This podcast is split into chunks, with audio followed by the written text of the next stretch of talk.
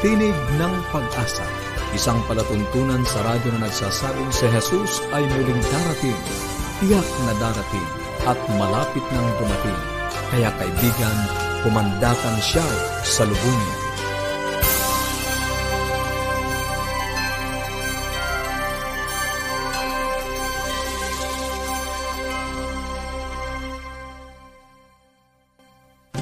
Maligaya at puno ng pag-asang pakikinig mga kaibigan. Kami po ang inyong mga lingkod, Pastor Ner Caranza. At Melo Ana Demong. Muling nag-aanyaya na samahan nyo kami sa 30 minutong talakayan tungkol sa ating kalusugan, pagpapanatiling matatag ng ating sambahayan, at higit sa lahat sa pagtuklas ng pag-asang nagmumula sa salita ng Diyos. Kung nais nyo pong makatanggap ng aklat na aming pinamimigay, ano po, at uh, mga aralin sa Biblia, at kung meron po kayong mga katanungan sa ating mga pag-aaral o anuman po ang gusto ninyong iparating sa amin, mm. tumawag po kayo or mag-text. I-text po ang inyong kompletong pangalan at address. Sa Globe, 0917-1742-777.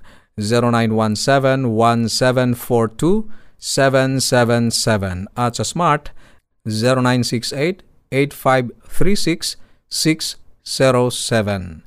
0968-8536-607.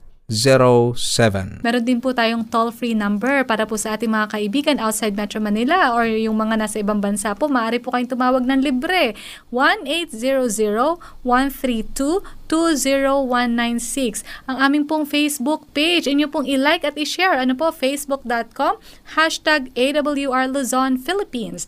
Or pwede po kayo mag-send din sa amin ng uh, email sa connect at adventist.ph. Maaari nyo ring subukan ang ating online Bible School. Maaari po kayong pumunta sa onlinebibleschools.com slash Central Luzon. Yan po ay libre.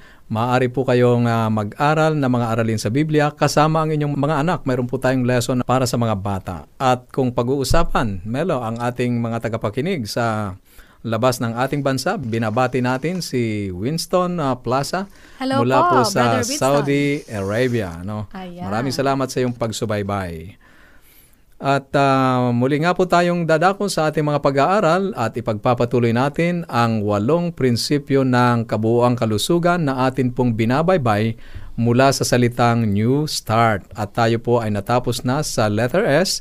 Ngayon naman ay dadako tayo sa letter T. Yes. Ano po ang letter T? Maraming maraming salamat sa inyo pong pakikinig. Uh, natutunan na natin ang tungkol sa nutrition, tungkol sa exercise, water, sunlight. Ngayon naman po ay temperance. Temperance. Matapos nating, ano bang ibig sabihin ng temperance, Pastor Ner? Pagtitimpi. Pagtitimpi. Gaano kaya ito kahalaga Ayan. sa kabuuang kalusugan ng isang tao? Ano? Tama ka dyan, Pastor mm-hmm. Ner. Kasi alam mo, alam na natin yan tungkol sa nutrition, pero kumakain nga tayo ng maraming mga gulay, ano, pero gaano kaya kadami or nag exercise nga tayo, baka naman doon na natin inuubos ang ating oras. Maraming ganyan ngayon, mga panahon, ano, Pastor Ner. Mm-hmm. Ito po ay kumbaga kailangan sama-sama. Ano, at kumbaga, kasama dito, lahat ng labis yes. ay masama. Masama. Ano Kaya po? kailangan yung temperance, Tama pagtitimpi. ka dyan, Pastor Ner. Holistic. Ang definition actually po dyan ng, ng Webster Dictionary ay pagtitimpi sa kung ano man sa pag-iisip mo, sa pakiramdam mo, at abstinence or ibig sabihin hindi mo talaga gagawin. Pag-iwas ano dun sa mga sa mga hindi makakabuti. Yes, sa hindi okay. makakabuti. Pero meron pang mas comprehensive daw na definition doon ano po at ito 'yon.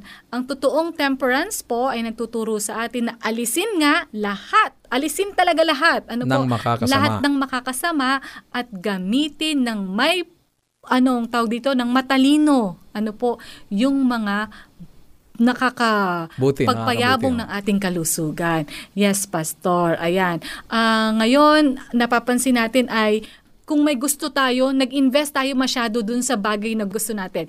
Nasa point tayo na gusto natin magpaliit ng katawan. Ano, magfo-focus tayo doon to the point na gugutumin natin ang sarili natin, halos hindi na tayo kumain ng tama, ano po, para ma-maintain or magpaliit na ating katawan. No, may kilala akong ganyan, kaya, Melo, kung yes, ano-anong diet ang sinusubukan, ano? Aha, oh. marami ngayong diet na kung ano-ano po. Tama ka dyan. Minsan naman, mag-ehersisyo kahit pagod na pagod na. Kailangan, ng, kailangan ko to kasi ito ang required ko para mag-gain ko ang ganitong timbang. Ano, Pastor? Mm-hmm. So, dito pumapasok ano po ang pagtitimpi. Alam niyo po, ang buhay natin, mga kakaibigan, ay isang balancing act. Kailangan ay balanse. Ang pagkain, it's a balancing act. Ang ating pong ehersisyo, it's a balancing act.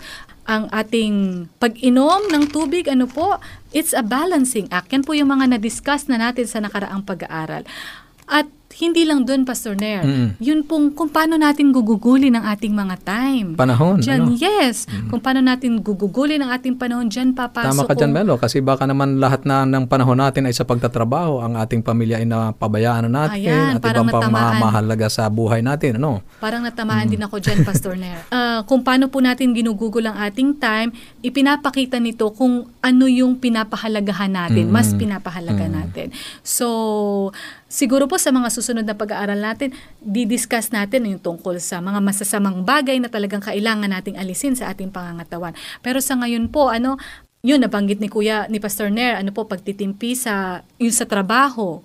Meron po minsan ay sa tulog, ano po, kulang sa tulog kasi kung ano-ano pa po ang mga ginagawa, ito po ay mga nang, nagpapakita ng kakulangan ano ng ng disiplina. Actually po ang bottom line ng pagtitimpi ay talagang disiplina. At mas i-elaborate pa natin 'yan, pastor, ano Mm. sa susunod na araw. Okay.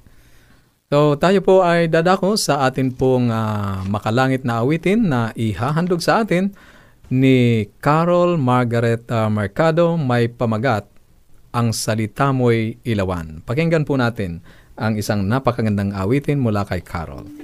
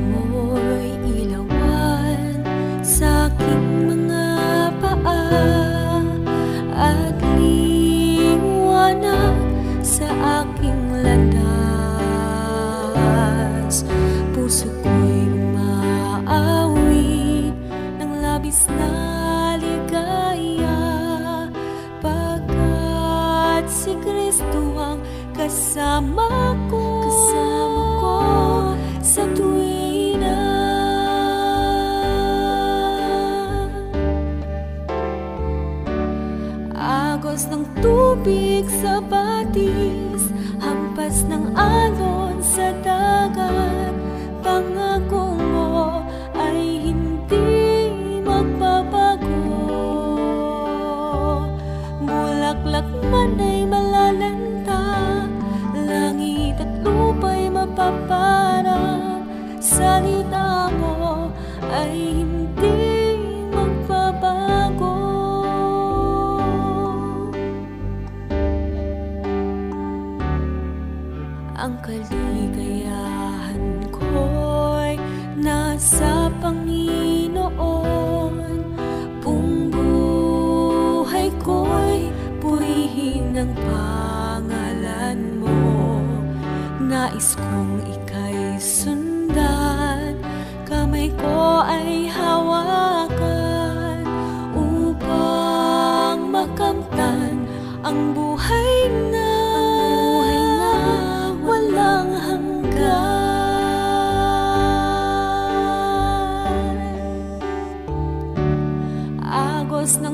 tubig sa batis Hampas ng alon sa dagat.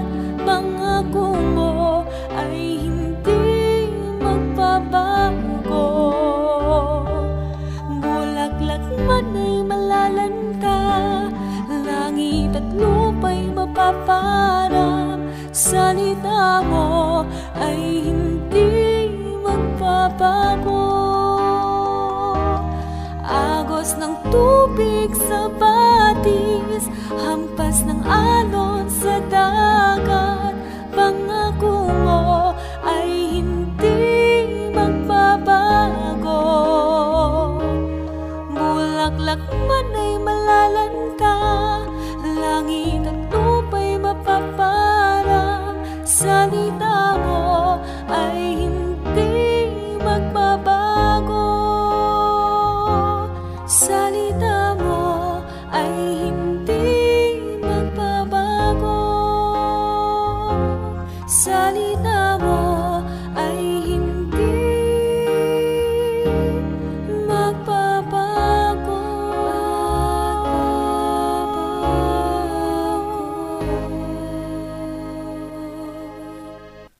kahapon ay tinalakay natin na ito ay inilalarawan bilang isang bakod, ano Melo, na pumoprotekta sa mga mananampalataya para ang kanyang pakikipagrelasyon sa Diyos at sa kapwa ay nasa loob nito at ah, nananatiling maayos. Ano po. Ngayon naman ay ang ikalawang bahagi, ang kautusan ng Diyos ay kautusan ng pag-ibig. Ngunit sandali nating ah, balikan ang talata na ating pinagkukunan ng pag-aaral, ang Apokalipsis Kabanatang 12, talatang 17, at ah, nagalit ang dragon sa babae at umalis upang bumakas sa nalabi sa kanyang binhi na siyang nagsisitupad ng mga utos ng Diyos at mga may patutuo ni Jesus. Ito yung ating pinagbabasihan kung bakit tayo dinadala sa ating pag-aaral sa kautusan ng ating Panginoong Diyos sapagkat ito ang dalawang palatandaan na makikita sa mga tunay na mananampalataya sa huling araw. Sila yung tinutupad ang buong kautusan at ang pananampalataya ni Jesus. Ngayon ay kapag tinanong natin kung ano ang pananampalataya ni Jesus sa Biblia, matatagpuan natin siya na tinutupad niya ang kautusan ng Ama. Kaya nga kung siya ay mangilin ng araw ay araw ng Sabath, ikapitong araw. Yan ang pananampalataya ng ating Panginoong Jesus. Sinisiyasat nating patuloy ang plano ni Satanas na mahikayat o ah, matukso ang mga tao ng Diyos sa kanyang sarili sa pamamagitan ng pag-atake sa trono ng Diyos na siyang upuan ng pamahalaan ng Diyos. At alam natin sa ating pag-aaral na ang puso ng pamamahala o anumang gobyerno ay ang kanyang batas. Kapag inalis natin ang batas, kautusan ng gobyerno, ang pamahalaan, ang sosyudad ay magiging ah, magulo. Ang kanyang pinamamahalaan ay magiging walang kaayusan. Katulad din yan ng kaharian ng Diyos. Kapag inalis natin ang kautusan, magiging magulo ang mga tao.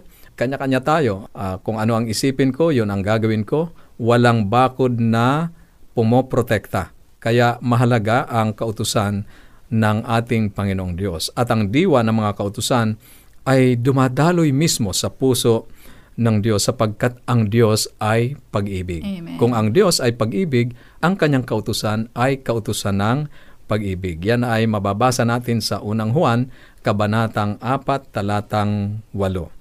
At sapagkat ang tao ay nilikha, tayo ay nilikha sa wangis ng Diyos, nilikha tayo upang umibig. Iibigin natin ang Diyos at ang ating kapwa. Yan ang dakilang utos. Ibigin ang Diyos at ang kapwa. So, dito ay nililiwanag na ang kautusan ay hindi pabigat sang-ayon sa ating pag-aaral nung nakaraan. Ano po? Kasi ito ay kautusan nga ng pag-ibig. Nagiging mabigat kapag wala yung pagmamahal. Kung tayo ay inuutusan ng ating mga magulang at walang pagmamahal sa magulang, mabigat ang mga paan ng, mga, ng anak para sundin ang kanilang magulang. Ngunit, kung nasa tamang relasyon, ay magiging magaan ang pagsunod. At ang tanging paraan upang matupad sa atin kung sino at kung ano tayo ay maging kaayon tayo sa mga kautusan ng pag-ibig na iniligay ng Diyos sa atin. Ang sabi ng Panginoon sa Hebreo Kabanatang 8, talatang 10, Ilalagay ko ang aking mga kautusan sa kanilang pag-iisip at isusulat ko ang mga iyon sa kanilang mga puso at ako'y magiging Diyos nila at sila'y magiging bayan ko. Paano magiging mahirap, Melo? Kung nasa ating diwa, nasa Puso't ating puso, ang kautusan ng Diyos, magiging mahirap ba ang pagsunod? Palagay ko hindi kasi ito na yung, yung way of life mo. Ang sundin ang Diyos sapagkat nandiyan yan sa iyong puso, nandiyan yan sa iyong pag-iisip, magiging madali. Kaya tama ang ating pag-aaral nung nakaraan na ang kautusan ng Diyos ay hindi pabigat. Lalo na kung sa mga umiibig sa ating Panginoong Diyos mismo. At ah, hindi lamang yan sapagkat sa unang Juan, kabanatang 3, talatang 4 ay mababasa natin ang ganito, Melo. Ang sinumang gumagawa ng kasalanan ay sumasalangsang di naman sa kautusan, at ang kasalanan ay ang pagsalangsang sa kautusan. Ayon, maliwanag dito na ang kasalanan ay dahil mayroon kang sinuway, na utos. hindi sinunod na utos o nilabag na utos.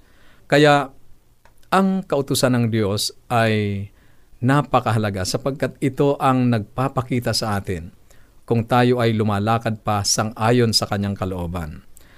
At makakatulong kung titingnan natin na ang kautusan ay Parang, parang isang bakod ano na hangganan na nagsasabi kung ano ang pag-ibig. Ito yung nagdi-define kung paano natin mamahalin ang ating Panginoong Diyos at kung paano natin mamahalin din ang ating kapwa. Hanggat nananatili tayo sa loob ng bakod, ay mayroon tayong umiibig na relasyon sa Diyos at sa ating kapwa. Kung wala ang batas ng pag-ibig ng Diyos, wala tayong paraan na malaman kung, kung ano ang pag-ibig o mapanatili ang buhay sa biyaya ng Diyos. Ako ay may nakatabing isang babae sa isang biyahe at kung titingnan mo siya ay masasabi mong uh, hindi siya pangkaraniwan. Sa pag-uusap ay nalaman ko na siya ay may PhD sa sociology at uh, patnugot ng isang uh, programa para sa kabataan sa isang malaking syudad.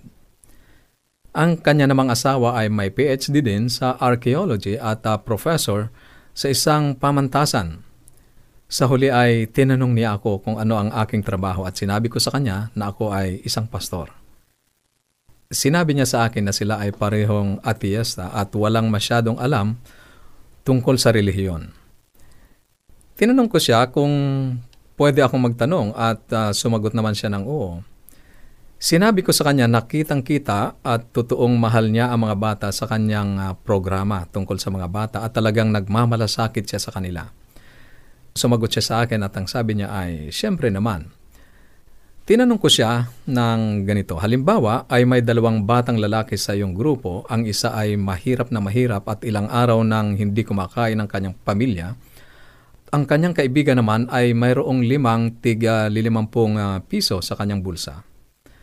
Ang nagugutom na bata ay humingi ng isa sa limang pung uh, piso na nandun sa kanyang kaibigan para maibili niya ng pagkain ng kanyang pamilya.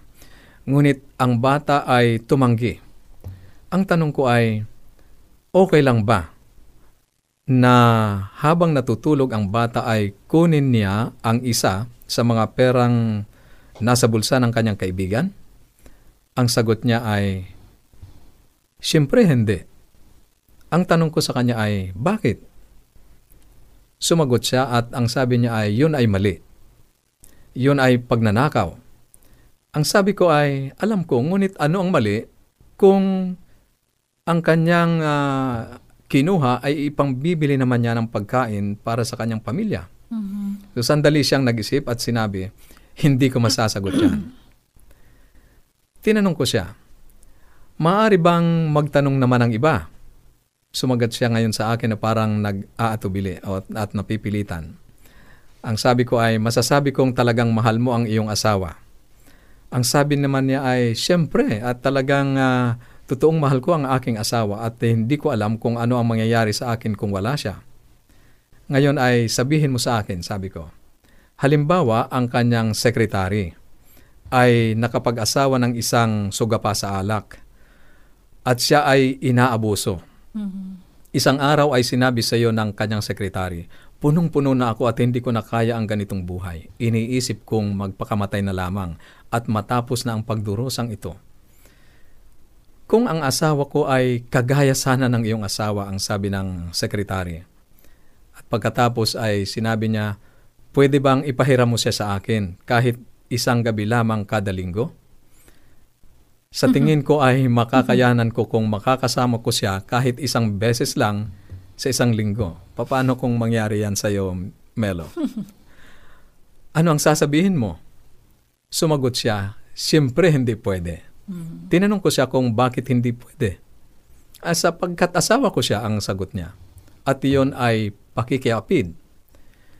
E paano kung iyon ang magsasalba sa buhay ng kanyang sekretary?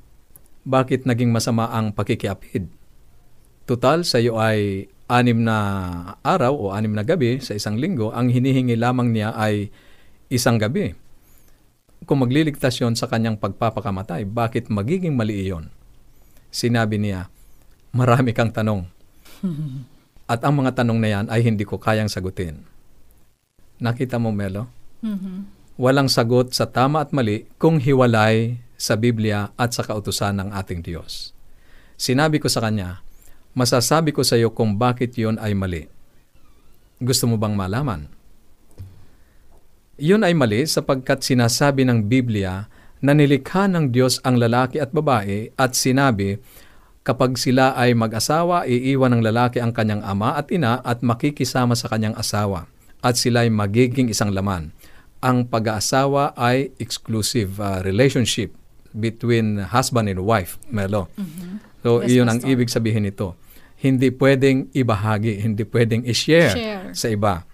Kung wala ang Biblia na magsasabi sa atin kung paano tayo nilikha ng Diyos at kung paano tayo magkakaroon ng, mga, ng malusog na relasyon bilang mag-asawa, ay maghahanap nga tayo ng ibang mga kaisipan para bigyang kahulugan ito. Pero maliwanag sa Biblia na ang disenyo ng ating Panginoong Diyos sa pag-aasawa ay exclusive uh, relationship. Kaya naging mali ang pakikiapid dahil sinabi ng Biblia.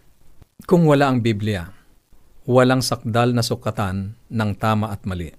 Yes. Tayo ay nilikha sa wangis ng Diyos at kapag tayo ay humakbang palabas sa kanyang guhit o bakod ng pag-ibig na nagsasabi kung paano tayo ginawa ng Diyos, ang hindi maiiwasang resulta ay magsisimulang mawasak ang lahat, magdusa ang iba, ganun din naman tayo. Sa kawalan ng salita ng Diyos, sa kawalan ng kautusan ng Diyos, bilang isang sakdal na panlabas na pamantayan, ang disenteng mga taong katulad ng babae na aking nakatabi sa upuan ay makapanghahawak sa ilang uri ng mga pagpapahalagang moral. Ngunit sa paglipas ng panahon, ang batayang iyon ng moralidad ay maguguho. Kanina napakinggan natin ang diwa ng awit na ang salita ng Diyos ay hindi magbabago. Ito ang matibay na sukatan ng paniniwala at ah, pamamaraan ng buhay. Siguro'y napansin natin sa ating lipunang ginagalawan ngayon. Hindi pa masyadong nagtatagal, ang lahat ay halos naniniwala na maling magsama ang lalaki at babae at magkaroon ng pagtatalik bago ang kasal. Ngayon, ito ay naging karaniwan sapagkat nakikita sa lipunan. Ngayon ay may bago, ano? Ah, mayroon ng ikinakasal na parehas ang kasarian. Saan ba natin nakita 'yan? Sa Biblia. So, nabubuhay tayo ngayon sa paniniwala ng ah, kasalukuyang mga kaisipan sa pag-inog ng ating lipunan kung hindi tayo babalik sa Biblia, mawawala tayo at ah, hindi natin alam kung ano ang tama at mali. Ang laganap na karahasan, abuso, puot, pagtatangi ng lahi na ating nasasaksihan ngayon sa buong mundo ay isang hindi maiiwasang resulta dahil sa paglayo ng tao sa tiyak na basihan ng moralidad mula sa Diyos, ang Biblia, ang kanyang salita. Sa isang hakbang, na lumabas tayo sa bakod ng pag-ibig ng Diyos ay tiyak na naroon si Satanas upang itulak ang tao na gumawa ng mga marahas na bagay sa iba. Kaibigan, ang pagkabulok at pagbagsak ng moralidad na nakikita natin sa buong mundo ay ang resulta ng paghakbang palayo sa Diyos. Sinabi ng Diyos, siya ay mayroong daang matuwid na mabuti para sa atin, ngunit ang karamihan ay sinusunod ang isipan ng ahas na dumaya kay Eva doon sa halamanan ng Eden na hindi maaaring pagkatiwalaan ng Diyos. Sinabi ng ahas, ang iyong mata ay mamumulat at ikaw ay magiging kagaya ng Diyos na nakaaalam ng mabuti at masama. Ngunit hindi ito totoo sapagkat ang akala nating mabuti para sa atin ay hindi yon talaga magbibigay ng kabutihan, kaayusan sa bawat isa sa atin. Ang tanging batayan ng tamang paniniwala ay ang salita ng Diyos. Ang bunga ng isipan na inaani natin ngayon ay mga kasinungalingang itinanim ni Satanas. Ang kanyang layunin ay ilayo tayo sa ating Panginoong Diyos. Ngunit napakabuti ng Diyos sapagkat nananatili ang kanyang kautusan, isang bakod na pumoprotekta sa atin at sa ating kapwa at sa ating relasyon sa ating Panginoong Diyos. Sana'y naging uh, malinaw sa atin ang pag-aaral na ito at uh, sana'y manatili tayo sa salita ng ating Panginoong Diyos upang malaman natin kung ano ang tama at mali. Meron lamang isang ligtas na daan, ano, Pastor Ner, ang sinabi ni Jesus, kung ako'y inyong iniibig, susundin ninyo ang aking mga utos. Ang pag-ibig ay hinihingi ang pag-ayon sa kung ano ang sinabi ng Diyos na tama at mali. Ang banal na kasulatan ay salita ng Diyos. Sinulat ng tao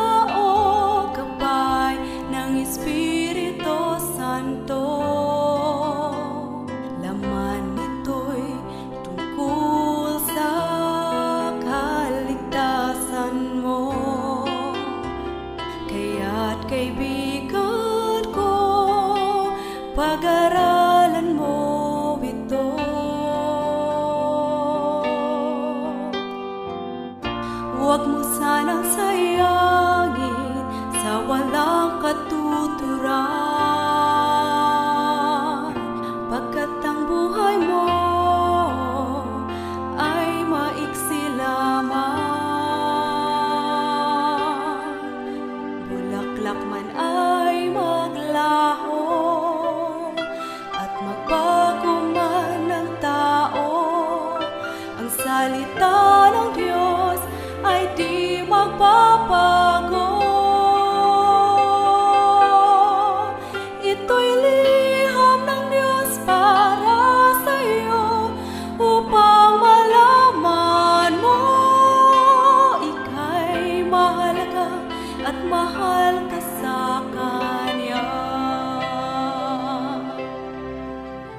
po kayong mga katanungan o anuman po ang gusto ninyong iparating sa amin, tumawag po o mag-text. Sa Globe, 0917-1742-777 at sa Smart, 0968-8536-607. 0968-8536-607. Pwede rin po kayong tumawag ano, ng libre doon po sa aming mga kaibigan na mga nasa probinsya or nasa ibang bansa sa 1-800-132-20196. At ilike niyo po ang aming Facebook page, facebook.com slash AWR Luzon, Philippines. I-share niyo rin po sa inyong mga kaibigan. Kung gusto niyo naman po mag-send ng email, ano po, connect at adventist.ph. Maaari mo ring subukan ang ating online Bible School. Pumunta lamang sa onlinebibleschools.com slash Central Luzon. At sa ating pansamantalang paghihiwa-hiwalay, baunin ninyo ang salita ng ating Panginoong Diyos sa Apokalipsis Kabanatang 22, Talatang 20. Ang nagpapatutuo sa mga bagay na ito ay nagsasabi, Oo, darating ako.